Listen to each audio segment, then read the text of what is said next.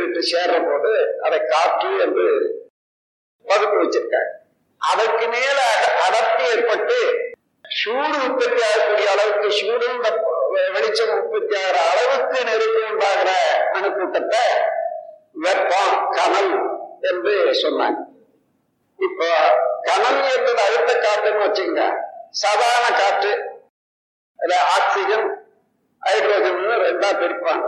இந்த ரெண்டு காற்றும் ஒன்னா சேர்ந்து ஒன்றுக்கு உள்ள இடைவெளியை இன்னொன்று நிரப்பி ஒரு கோவை உண்டாச்சுன்னா அதான் தண்ணி. லிக்விட் அதற்கு மேல அந்த தண்ணியில இருந்தே இன்னும் அணுக்கள் அழுத்தமாக பெற்று ஒரு பருப்பொருளாக மாசஸ் தோட்ட பொருட்களாக வர்ற போது அதை பிரிதிவி என்று என்றும் மண் சொல்லணும் அத மண்ணு தண்ணி நெருப்பு காற்று விண்ணு. இதுதான் அஞ்சும் அஞ்சு பூதங்கள். இந்த பிரபஞ்சத்தை ஆராய்ந்தவர்கள் இதற்கு மேல ஒன்றும் இல்லை. ஆனாலும் இதுக்கு ஒவ்வொரு பௌதிக பிரிவிலிருந்து ஒவ்வொரு விளைவுகள் வருது. அந்த விளைவு ஆராய்ந்தாங்க தன்மாத்திரை என்ற பெயர் வச்சு பேசி இருக்காங்க வேதாந்தத்துல. அது என்னன்னா அழுத்தம் ஒலி ஒளி சுவை மனம். மனம் என்பது வெட்டி பொருளாக உள்ள பிரதிவியில வெட்டி பொருட்கள்ல தோன்றுகிறது. சுவை என்பது நீர் பொருள்ல தான் தோன்றும். வெப்பம் என்பது அழுத்தமான காற்றுல தோன்றக்கூடியது. அதற்கு மேல ஒலி என்பது சாதாரண லைட் ஏர் அதுல தோன்றக்கூடியது. அழுத்தம் என்பது விண் என்ற விண்வெளியிலேயே தோன்றக்கூடியது என்று இந்த ஐந்திலும் ஒன்றிலே இருந்து ஒரு பௌதீக பிரிவில இருந்து ஒவ்வொரு தன்மாத்திரைகள் ஒவ்வொன்றாக கண்டுபிடிச்சாங்க. ஆனா இந்த தன்மாத்திரைகள் எல்லாம் ஒன்றா பலதா? வெவ்வேறு இருக்குதான்னு பார்க்கும்போது ஒன்று இல்லை ஒரே ஒரு ஆற்றல் தான் அந்த நெருக்கத்துக்கு தகுந்தவாறு தன்மாத்திரைகளாக வித்தியாசப்படுது. அதாவது விரிவான இடத்துல. இப்போ விண்வெளிக்கும் பிரிதிவி என்ற மண்ணுக்கும் என்ன வித்தியாசம் பாருங்க. இதே அணுதான் அங்கே இருந்து அதே அணுதான் அங்கே இருக்கு. அணுவும் வெளியுமா இங்க? பிரிதிவியிலையும் அணுவும் வெளியுமா இங்க ஆனா அழுத்த வேறுபாடு.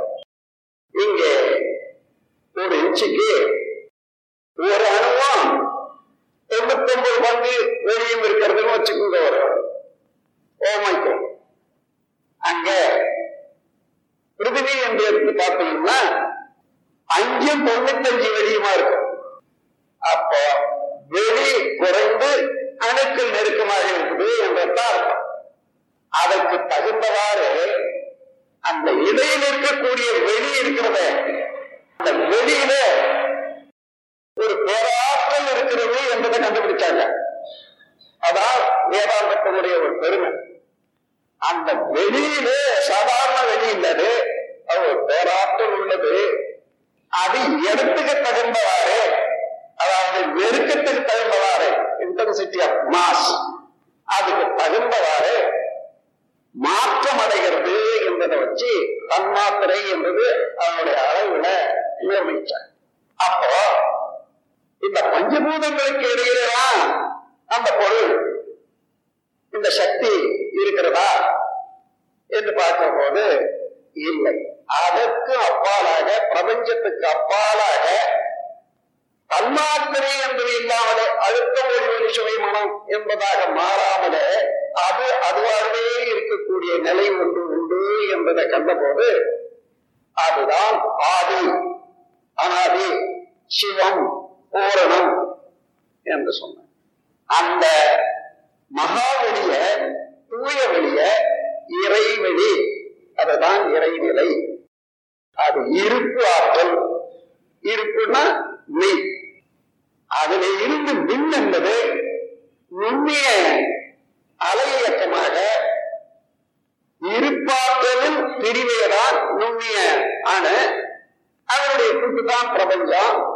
அப்படி தன்னிலே இருந்து பிறந்த இந்த சக்தி என்று சொல்லக்கூடிய அணுவுக்கு பரமானுக்கு அதனுடைய இயக்க அதாவது திணிவுக்கு தகுந்தவாறு அவர்களுக்கு மத்தியில இதே பரம் அல்ல சிவம் என்பது இருந்து கொண்டு அழுத்தமா ஒளியா ஒளியா சுவையா மனமாக மாறிக்கொண்டிருக்கிறது என்பது ஐந்து தத்துவங்களை கண்டுபிடிச்சாங்க.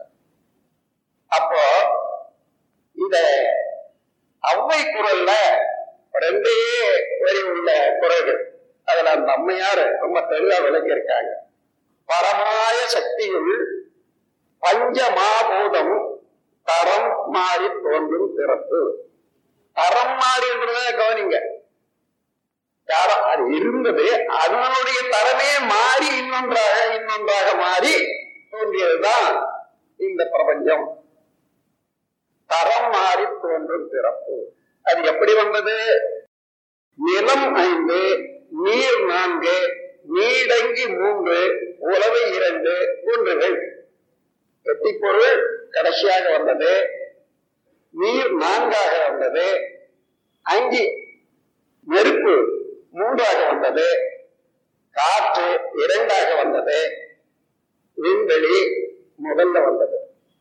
என்று நிலமைந்து நீர் நான்கு நீடங்கி மூன்று உலவை இரண்டு ஒன்று வெண்.